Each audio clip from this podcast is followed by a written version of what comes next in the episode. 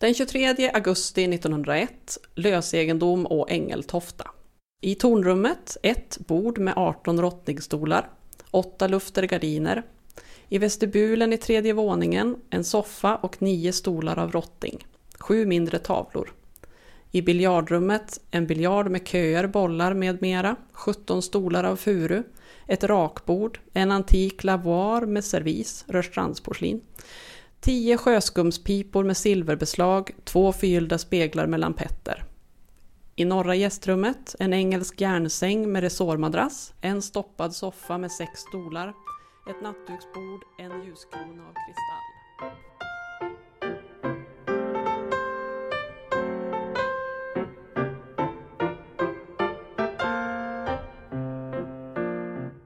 Hej och välkomna till Arkivpodden i vår serie Dokumenten berättar.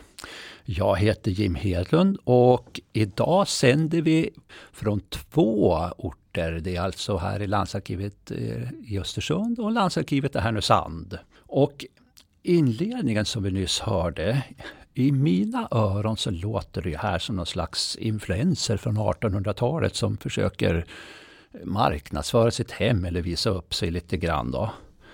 Men jag vet ju att det inte är så. Men, men vi får väl höra med dagens poddgäst som är Mona Bergman, arkivarie på Riksarkivet, Landsarkivet i Härnösand. Välkommen tillbaka Mona! Ja men tack jättemycket!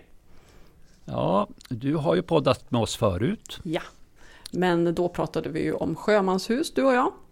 Ja, Sjömanshus. Ja, det, den gillade jag faktiskt. Och kära lyssnare, om ni har missat den så är mitt tips att ni går ut på Arkivpodden och lyssnar på den. Men nu ska vi väl tillbaka till den här bouppteckningarna var det va? Precis, roligt roligt. Och det här du, du läste upp, vad var det egentligen för dokument som du läste ur? Vad var det för någonting? Var det en bouppteckning?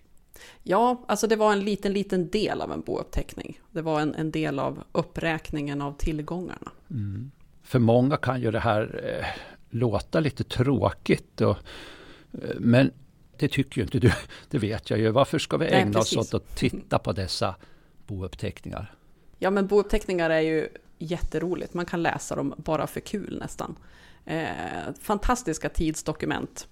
Alla prylar och ja, vi ska inte gå in för mycket på mm. innehållet, det kommer ju sen, men de är värt att titta närmare på. Mm. Vad är egentligen en bouppteckning? Ja, alltså en bouppteckning är ju någonting som man gör oftast efter ett dödsfall. Man går igenom vad personen äger för någonting. Eh, alltså man räknar upp tillgångar och man räknar upp skulder. Tillgångar kan vara både pengar och saker, hus, aktier, möbler, skedar, vad som helst. Eh, skulder är ju skulder, det är ju lättare att förstå. Man kunde göra bouppteckningar annars också, alltså efter ett dödsfall, då är det ju för att bestämma vad folk ska ärva för någonting, alltså de som ärver. Men man kunde göra efter konkurser av företag eller äktenskapsskillnader och så också. Hörru, du, då tänker jag, arkivet samlar ju på mycket äldre material. Hur, mm. hur länge har man gjort bouppteckningar? Hur länge, vad vet du om det? Ja, alltså på Riksarkivet så finns det bouppteckningar från 1600-talet. Och sen så håller man på, eller vi har ju då fram till 1 juli 2001. För det var då som Skattemyndigheten tog över det här från tingsrätterna. Det finns alltså från 1600-talet och framåt, eller hur? Nej, nej. Det hade ju varit fantastiskt, men det gör det ju inte. Utan ju längre tillbaks man kommer, ju färre bouppteckningar är det. Då är det ju efter bara de som verkligen hade, hade saker, hade pengar. Eh, sen har det funnits en lag sedan 1734 som sa att den efterlevande mannen, hustrun eller arvingen då skulle uppteckna all egendom som fanns i boet vid dödsfallet. Men det gjordes ju inte det ändå, trots att det fanns en lag på det. Hade man inget så gjorde man ju ingen bouppteckning och var, var det, kom man fram till att det var en brist i boet så fanns det kanske inget skäl heller att bevara materialet. Eh, för det var ju ointressant ur skattesynpunkt, så att då kan det ju ha funnits men försvunnit med åren. Ja, det här med tingsrätter och häradsrätter, är det där man hittar det? Jag trodde ju egentligen att det var, mm. det var mest handla om brott och straff. Eh. Ja, precis. Man tror väl det förstås. Eh, domstolen hade ju jättemånga olika uppgifter. Det, man vände sig dit för att registrera lagfarter, äktenskapsförord, bouppteckningar, adoptioner och sånt. Alltså inte bara saker som, som rör brott och straff. Bodde man på landsbygden så var det ju häradsrätten, alltså sin lokala domstol som man vände sig till, som sen blev tingsrätten. Och bodde man i staden så var det rådhusrätten, alltså som var den stadens domstol. Sen finns det ju såklart undantag som det ju gör med alla regler. Och till exempel för adeln då, och även ledamöter av Svenska Akademin och biskopar faktiskt, eh, så fick man vända sig till hovrätten. Så att då hittar man bouppteckningarna i hovrätternas arkiv, inte den lokala domstolen, oavsett vart de bodde någonstans.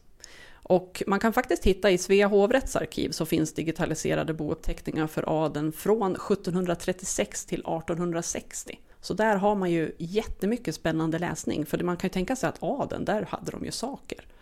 Mycket spännande. Adeln säger du, vi har ju flera på skråna här, eh, präster. Ja, precis. Visst, det är speciellt där också. Och sen tror jag det är speciellt för militärer också. Ja. Det är sådana där det finns speciella rättsinstanser helt enkelt. Mm, mm, mm.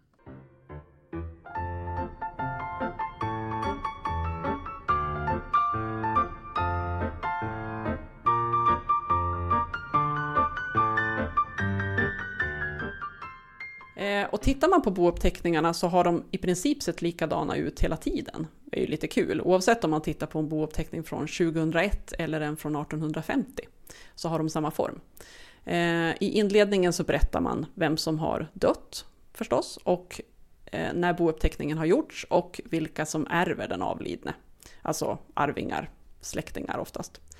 Efter det här så räknar man ju upp tillgångarna först Sen så tar man upp skulder och i slutet så finns en uträkning då som berättar om behållningen, boets behållning blir plus eller minus. Alltså om tillgångarna är högre än skulderna, eller tvärtom. Och allt görs ju då i syfte för att se hur mycket arvtagarna har att dela på. Mm. Men Mona, vem var det som gjorde själva bouppteckningen då? Jag menar, var det de efterlevande arvingarna själv som skrev listor på vad som fanns då där i boet, eller? Nej, alltså nu vet jag inte riktigt hur det gick till, men, men det verkar ju komma ut en person från domstolen, en bouppteckningsperson, som kom till bostaden och sen så, så brukar det stå, tror jag, i inledningen att boet uppgavs av hustrun, så att då gick de väl runt tillsammans, ser jag framför mig, och tittade på allting. Eh, nu för tiden så gör man ju ofta bouppteckningarna själv, alltså av arvingen själv, om det inte är så komplicerat, eller också med hjälp av en jurist eller begravningsbyrå. Jaha, ja, bra, men kan man se vem som fick ärva vad, till exempel om farfar hade en guldklocka till exempel, kan man kolla vem som fick ärva den då? då? Nej, inte i bouppteckningen, utan efter man gör bouppteckningen så gjorde man också ett, ett så kallat arvsskifte, och det berättar det. Eh, men de här behövde man inte lämna in till domstolen, så därför finns de ju sällan kvar. Eh, och det är lite lustigt faktiskt nu när vi nalkas julen här att efter julhelgen så märker vi att det går upp lite sådär antalet beställningar på bouppteckningar. Så att vår teori så här lokalt, vi som arbetar i Härnösand, det är ju att man har träffat släkten över jul och sen har man haft sådana där funderingar just, vem var det egentligen som fick farfars guldklocka? Och sen så vill man undersöka det. Det är lite roligt. Ja, fina julmiddagar det att sitta och ta upp vem som ska ärva vad. ja, men visst, det kan man ju se framför sig. Eh, du, vad kan man mer läsa ut av en bouppteckning som är intressant? Ja, alltså jag sa ju att man räknar upp den avlidne personens tillgångar och skulder. Och det, de som är mest spännande, det är ju framförallt de äldre bouppteckningarna. Eh, och det är lite svårt att säga när man slutar vara väldigt detaljerad. Men längre tillbaka var man det i alla fall. Allt räknas upp, precis allt. Eh, det bästa exemplet på det som jag har, det är i en bouppteckning efter fru Britta Katarina Norman i Älvsbyn. Den här gjordes 1902. Och där har man under rubriken träsaker skrivit då precis så här. 144 klädtorkningskrampor, värde en krona. Visst är det fascinerande? ja, 100, alltså 144 klädnypor alltså? Exakt, ja. Man nalkades den här högen med klädnypor. Och för att kunna säga ett, ett ordentligt värde på den, ett korrekt värde, så var man alltså tvungen att räkna dem. Då förstår man ju att det är allvar. Det här är ju ekonomi, så att det här är ju allvarliga frågor.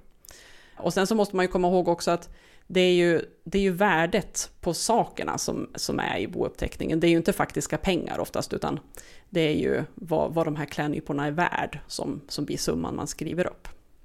Ja, just det. Då, under klädnyporna, då hade du ju under rubriken sa du det, träsaker. Mm. Är det liksom indelades i liksom olika fack eller vad ska jag kalla rubriker då? Ja, Ja, precis. Det är väl för att få lite ordning på det hela. Mm. De nya bouppteckningarna, ja men låt säga efter 50-talet ungefär, det kan vara väldigt olika. Men eh, då är man ju sammanfattande och lite indelade så här att man går igenom fastigheter först, pengar och då kan det ju vara pengar på bank eller i aktier eller kontanter och sen en, en eh, sammanräkning värde av lösöre. Men längre tillbaka så var tillgångarna sorterade efter material vanligtvis. Och man började ofta med det mest värdefulla, alltså guld, och sen så gick man vidare till prylar av silver och koppar och tenn och porslin och så vidare. Eh, sen kan det hända att man hittar bouppteckningarna där möblerna är ordnade efter rum. Och det är ju jätteroligt, för att då blir det ju som i början här, i inledningen, att man kommer hem till personen och får en guidad tur nästan. Ja, det, det, det är ju det. Har du något saftigt exempel Mona? Kan du ge oss lite? Ja, alltså det är ju, det är ju just han från inledningen. Och han heter Bengt Gustav Kronberg. Eh, han var en grosshandlare i Gävle som dog 21 maj 1901. Och eh, hans bouppteckning tog ganska lång tid att göra för att han ägde både ett stort gods på landet, Ängeltofta heter det, utanför Gävle, och en våning i stan förstås. Ehm, I Ängeltofta så, så är det uppräknat ja, men till exempel då vad som fanns i vestibulen på tredje våningen och på vinden och i frökens rum och i blomrummet och västra gästrummet och på balkongen och så vidare. Läser man lite sådär så ser man också att han hade flera toalettrum. Och i ett av dem så fanns det följande saker som är lite skojiga. En imperialsäng av furu, fyra stoppade furustolar, en toalett av mahogny med spegel, en stoppad pinnstol, diverse tavlor, en liten gungstol, en luft tyllgardiner med kornischer och så vidare eh, mattor och sådär. Och det, troligtvis så var det ju inte en toalett som vi känner till det idag, för det var väl inte indraget vatten och så, men det är ändå, man blir ju nyfiken hur en toalett av mahogny med spegel ser ut. Absolut. Ja, men precis.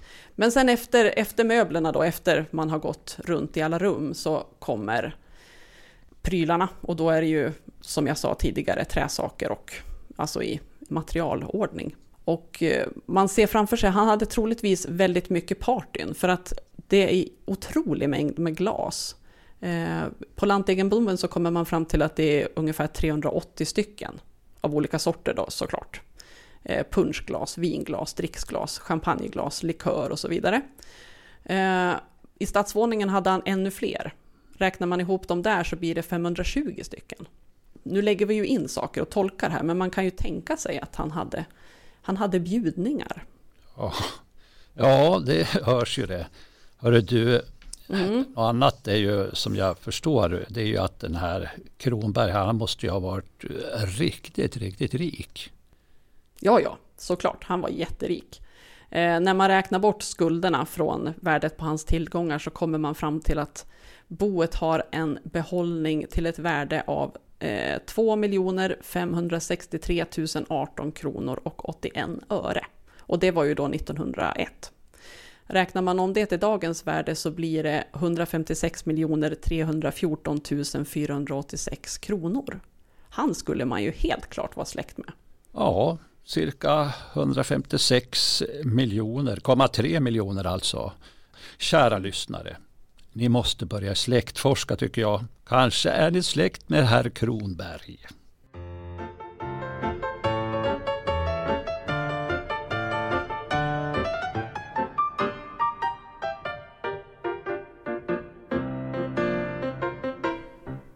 Men Mona, det här med Kronbergs bouppteckning då.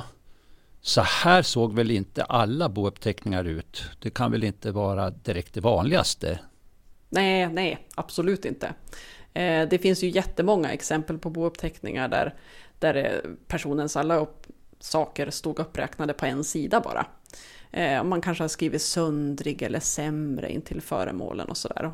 Det finns ju jättemånga exempel där personen inte slutar på plus utan visar sig ha fler skulder än tillgångar. Eh, I samma bok som vår Kronberg finns med i Gävle då så finns flera sidor där man inte har kunnat gjort en bouppteckning utan istället så finns det ett papper som säger att den avlidne inte efterlämnar sig några tillgångar. Helt enkelt. Ett exempel på det är fattighjonet Anna Lovisa Lindberg som avled 3 april 1901 i Gävle. Där finns det bara ett litet papper från fattighuset som berättar att hon inte har några tillhörigheter. Och då sitter den då i boken istället för bouppteckning. Så där ser man ju jättetydliga klasskillnader. Där en, en sitter på fattighuset medan den andra spelar biljard så att säga. Men det är ju förstås två ytterligheter.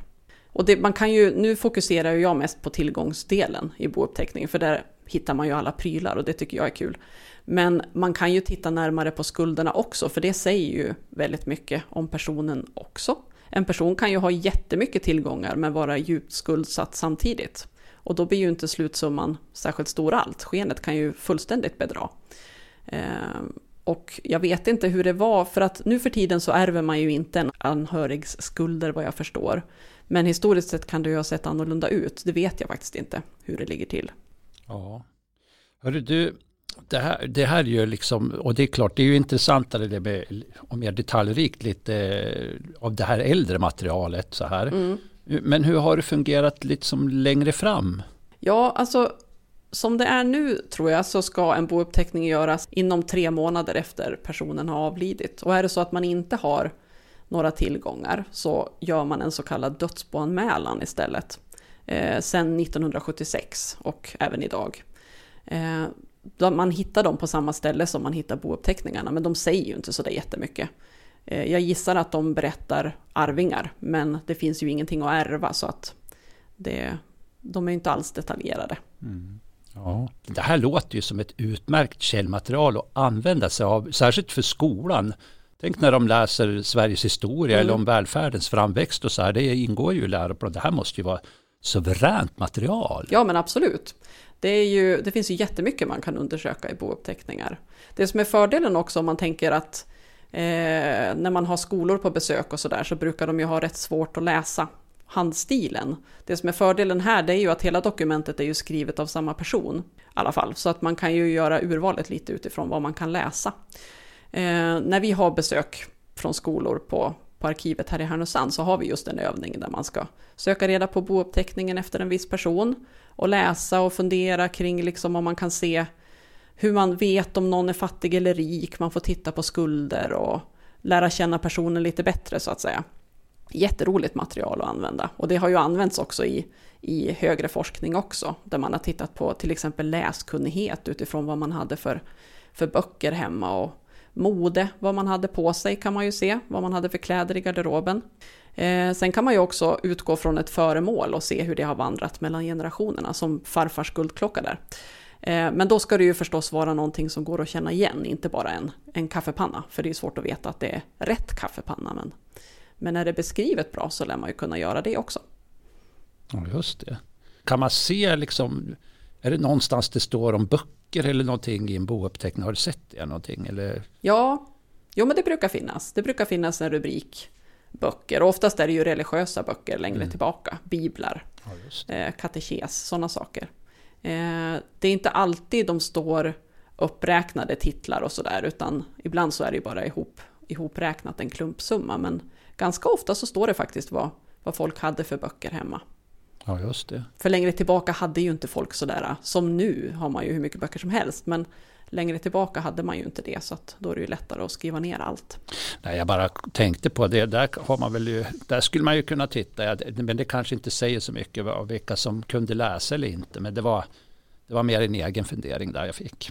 Ja, Ja, man har ju forskat om det förstås, men, men jag vet inte, bara att man har en bok hemma betyder kanske inte att man kan läsa. Eh, så är det ju. Mm. Men du, om jag nu då vill titta på en bouppteckning, vart, om jag vill få reda på lite om mina gamla släktingar, hur, ge, mig lite, ge mig lite kött på benen Mona. Mm. Ja, alltså det, det kan ju vara, om man släktforskar, till exempel nu då, så kan det ju vara väldigt intressant att titta på bouppteckningar.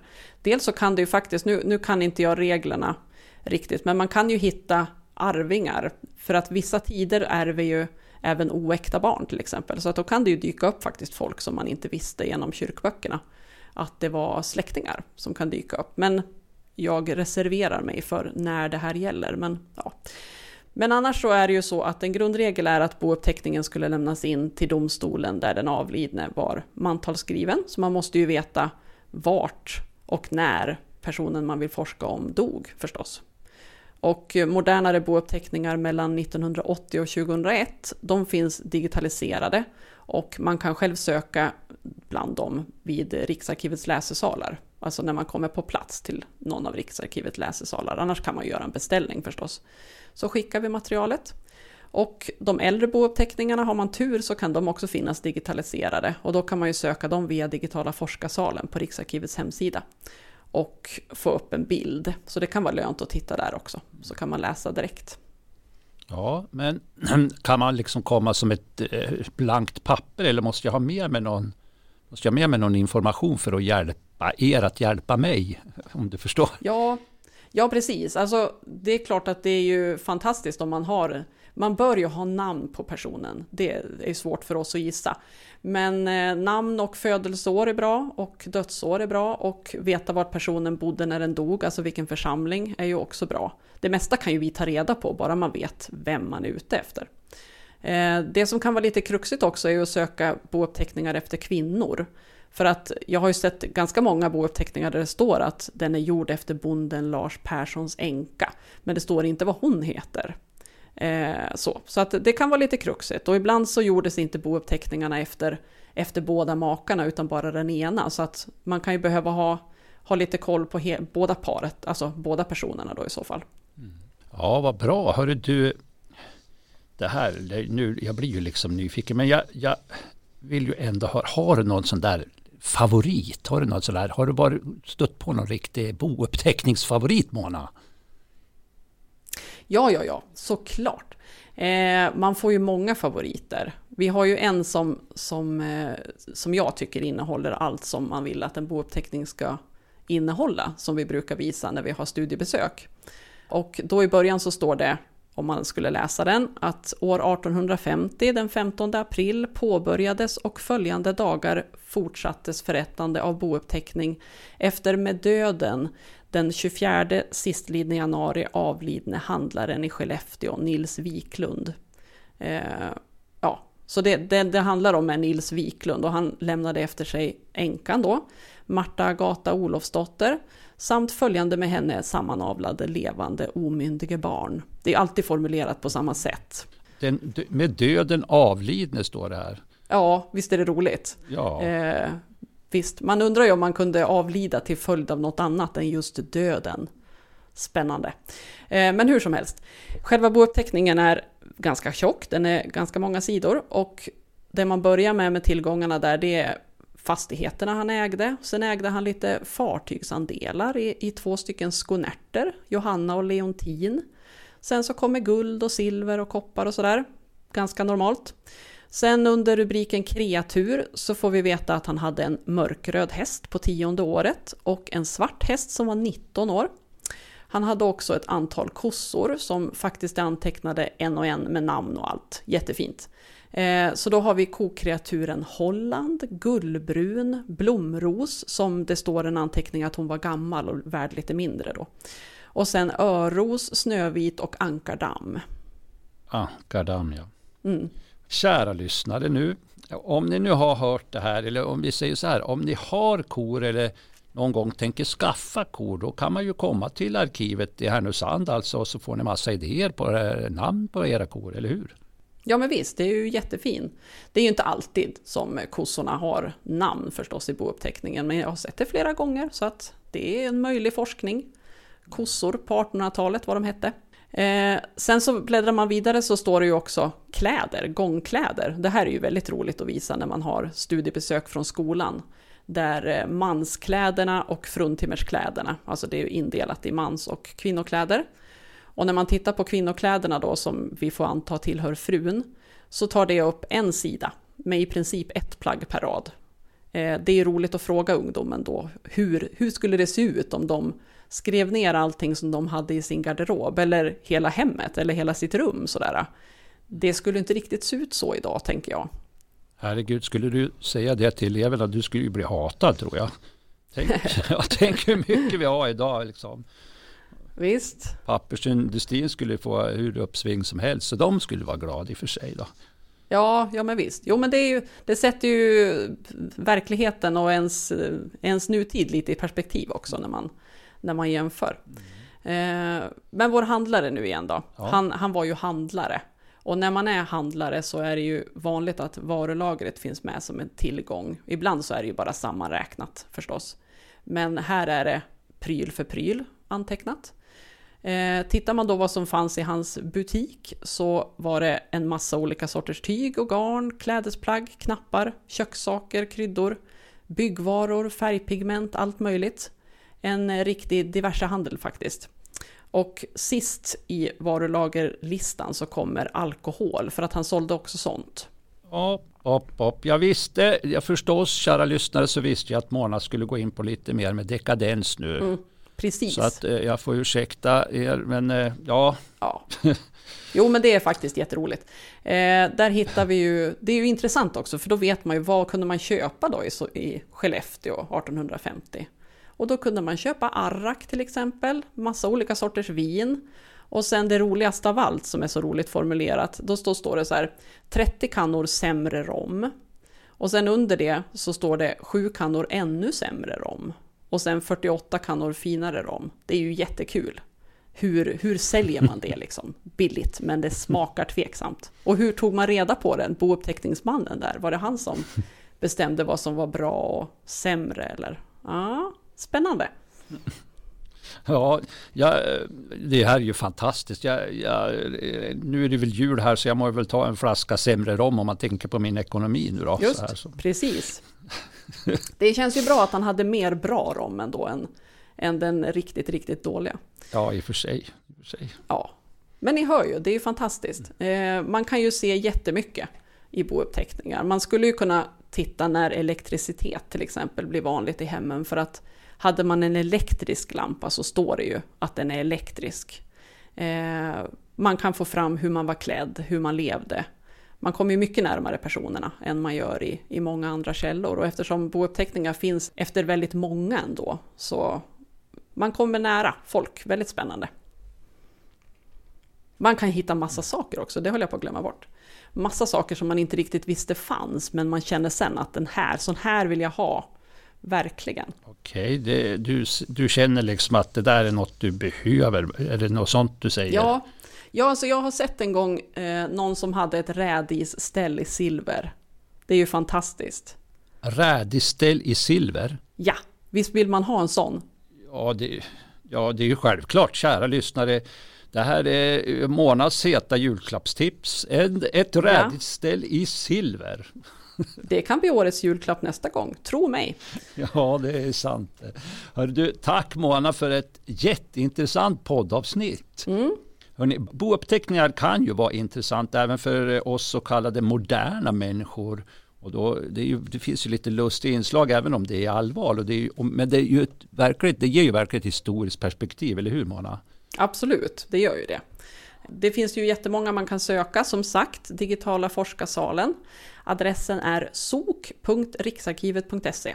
Där kan man välja bouppteckningar och då hamnar man i en databas där man kan söka över massor av äldre bouppteckningar. Och hittar man inte sånt som är digitaliserat så får man i alla fall eh, vilken bok, vilken domstol den finns i och vart den finns så kan man beställa.